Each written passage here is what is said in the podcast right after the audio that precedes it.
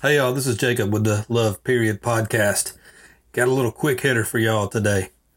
This is going to sound a little crazy, but you want to be great? You have to be last. I know that sounds, that's completely counter to the world that we live in today of what greatness is defined as. But we're going to look at something today where Jesus defined greatness with something totally different to what the world would define greatness with. And, um, there's just, we use that word great for a lot of different things. But you want to be great, you got to be last. If there's one, to use this word great thing that's happened during this COVID season, is the Last Dance documentary series about the Michael Jordan led Chicago Bulls of the 80s and 90s came out kind of in the middle of this COVID lockdown that we were in. So we were all locked down at our homes and watching this series about Jordan and the Bulls. And this series was just awesome because it gave us a view of a side of Jordan that none of us um, who grew up or were uh, who were alive were lucky enough to be alive to watch Jordan in his peak play. You know, the media for image reasons, the NBA, the team, all his sponsors. You know, back in the day, they kind of protected athletes so that their image really looked uh, really good. So they just kind of had this persona in public. And this documentary let us see behind the scenes of more of who Jordan really was, how he interacted with his teammates. We got to see how he played with this competitive rage and just constantly worked hard. He outworked everybody. He had the talent and he had the work ethic.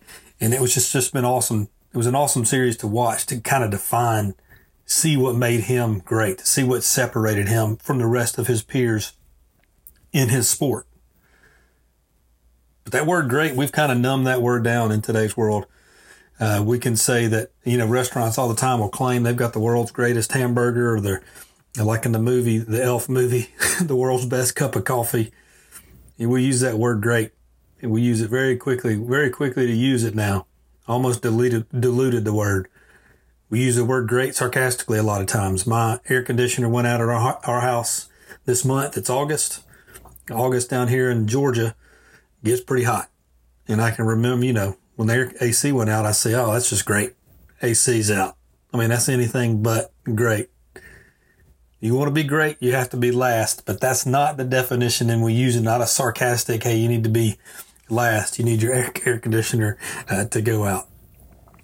In this little piece of scripture I'm going to read to us today, it seems that Jesus is reading, telling us a story about something that uh, it just it's just counter. And usually we're in a good spot when Jesus' message is counter to what we see in the world today. This comes from the book of Mark, chapter 9, verses 30 and 32. And the scripture says, They went on from there and passed through Galilee. So here's the disciples and Jesus. They're on their traveling ministry. They're walking between towns. They're going back to Galilee. And Jesus did not want anyone to know, for he was teaching his disciples, saying to them, The Son of Man is going to be delivered into the hands of men and they will kill him. And when he is killed, after three days, he will rise. So he's telling the disciples of what's coming.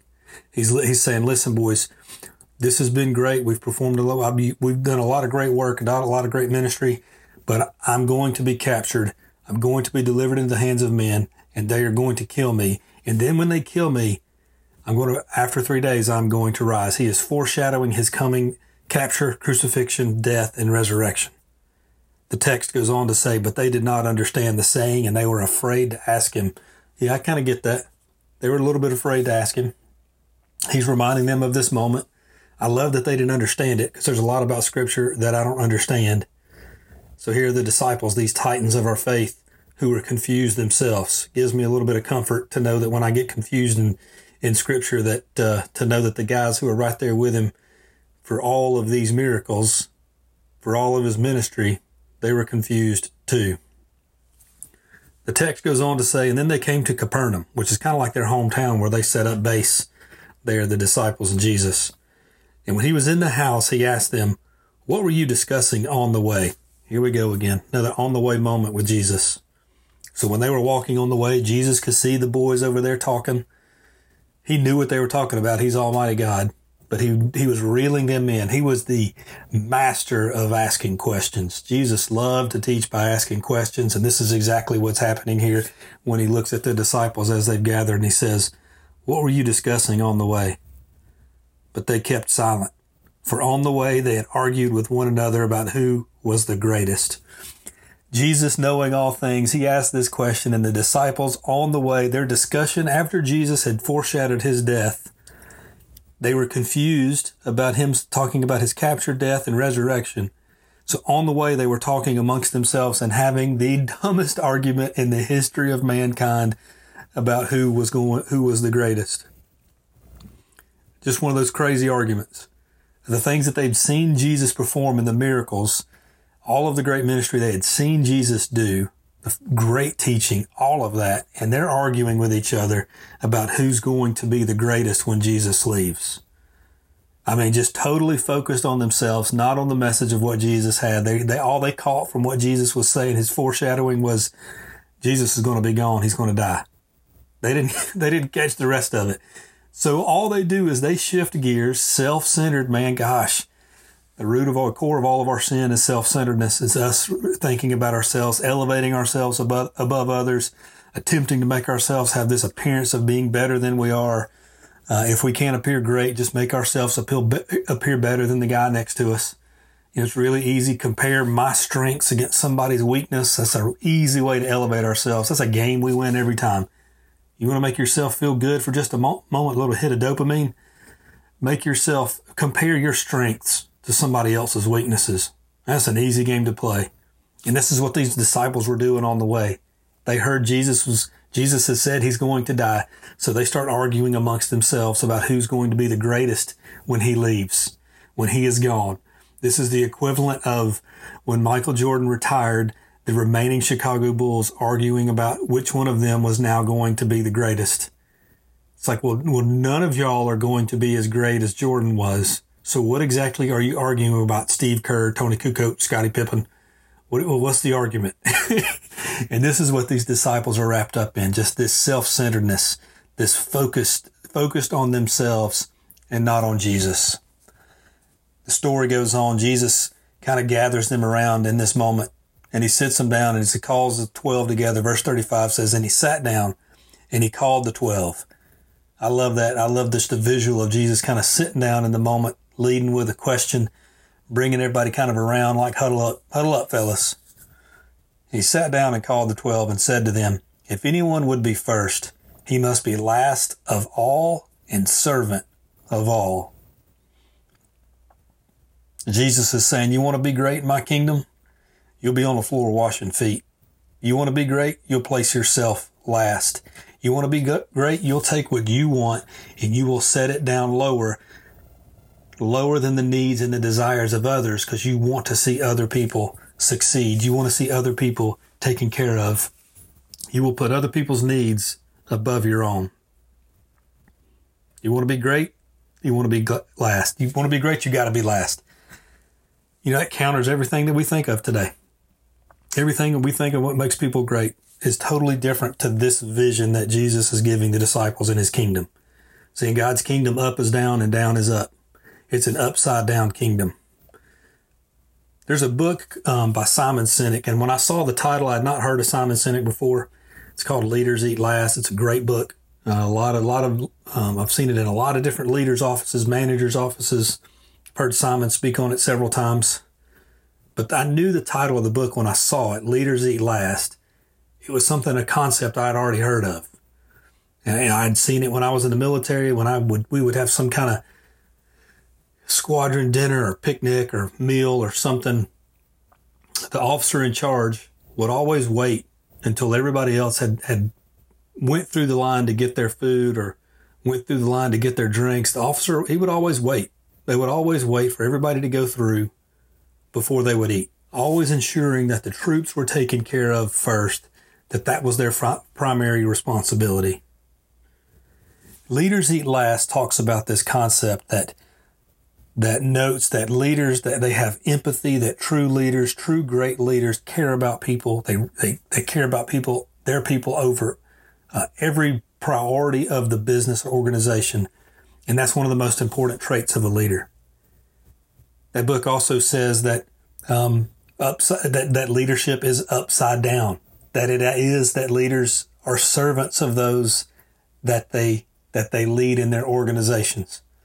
I just love it when I love it when, if there is no sacred secular divide, but I love it when things outside of Scripture confirm what Scripture has been saying for thousands of years. And this is exactly kind of what happens in Leaders Eat Last. I would suggest taking a going on YouTube, watching some videos of Simon Sinek, or, or, or getting the book and taking a and reading the book Leaders Eat Last. It's just another one of those examples of of outside the biblical world catching up to biblical standards of of what defines a great leader. This is the concept of leadership that Jesus is showing the disciples and us when he says that you want to be first, you've got to be last. Our intentions matter. It doesn't mean that we don't chase promotions or improvements in our work life or continually try to get better. This concept makes sure and ensures that our motivations, that we think about our motivations, our motivations matter.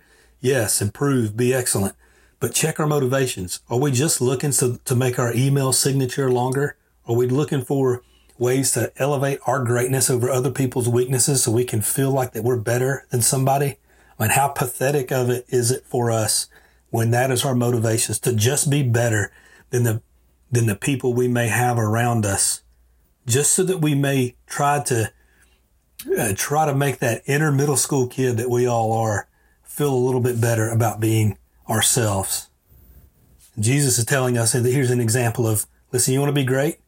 Take care of those people that you're with. Put their needs first. Step down. Be on the floor.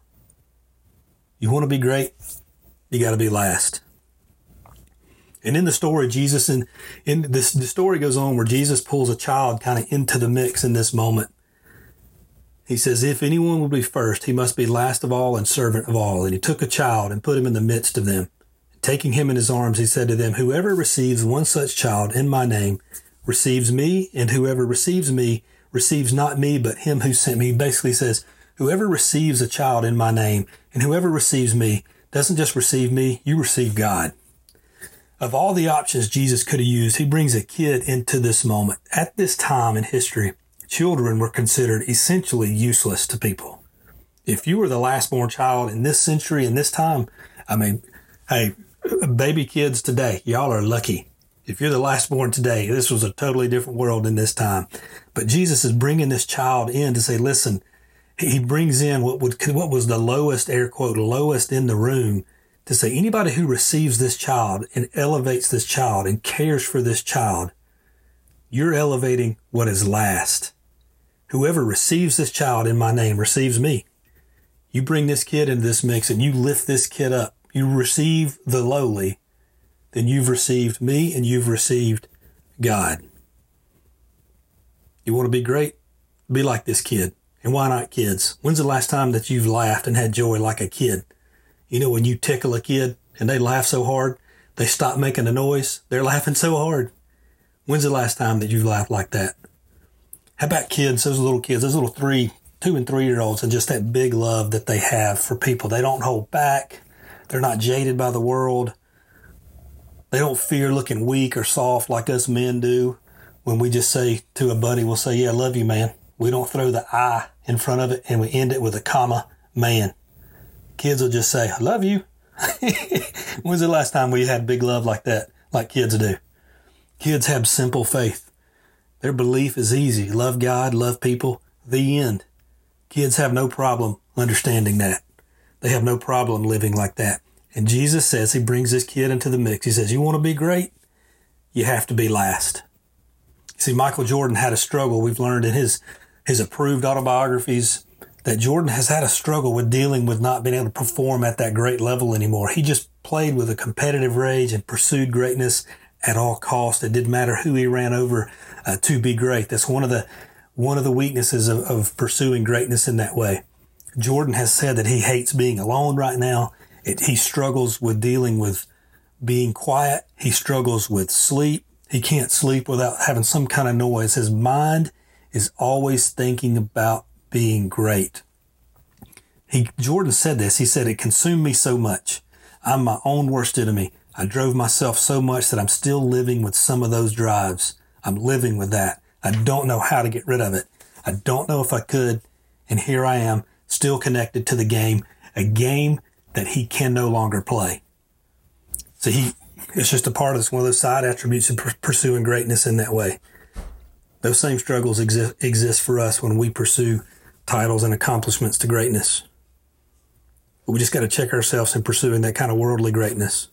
Push when we push aside the the forgotten, the abandoned, the sick, the homeless, the left behind. When we push those people to the side, we're not putting ourselves last. We've got to put people last. We got to put ourselves last. You want to be great? You got to be last. Welcome people in the name of Jesus with big hearts. And I'll close with this story. I'll wrap things up right here. There's a story of a Native American tribe. They, they had been weakened um, by another tribe in battle. And they were escaping at nighttime and they came to a river crossing. It was a raging river. It was cold. There had been some melting snow and there were lots of elderly and sick folks in that, in that tribe. Uh, many kids in that tribe who were just trying to um, flee and save their life. Well, the chief of the stronger tribe, of the stronger, the chief of the tribe, um, pulled the stronger folks to the side and said, I need y'all to carry the weaker folks, carry the children, carry the sick, carry the elderly. I need you to carry them across this river. If we're going to make it across this river, if we're going to survive, I need you to carry them. Some of those folks, they ignored the chief's orders and they tried to cross the river alone. And one by one, they were swept away. You see, they didn't weigh enough. On their own, they didn't weigh enough to get across that river. Now, the ones who were carrying the extra weight, what they thought was a burden, carrying the extra weight of those weak people, the people who were who were injured, the people who were sick, the people who were elderly, the children, the ones who carried that extra weight, that perceived burden, that load kept their feet secure and grounded. If we keep being if we keep being focused on ourselves, on our own personal greatness, and we keep seeing other people as a burden that we can't carry, this life's going to sweep us away. We're going to get lost. We're going to be swept away by the by just the currents of life. When we love God and love people, when we serve and care for the forgotten and the abandoned, we'll realize it's not about us and it's not a burden at all. It's what keeps us grounded, it keeps us connected together. It may feel like a burden, but y'all, that's freedom. That's where we find stability. That's where we'll find freedom, and that's where we'll find Jesus. And that's where we'll find that true, holy greatness in life. You want to be great? You got to be last. All right, y'all. Thanks for listening. This little quicken, quicken, this little quicken ran over a few minutes. We'll see y'all next time.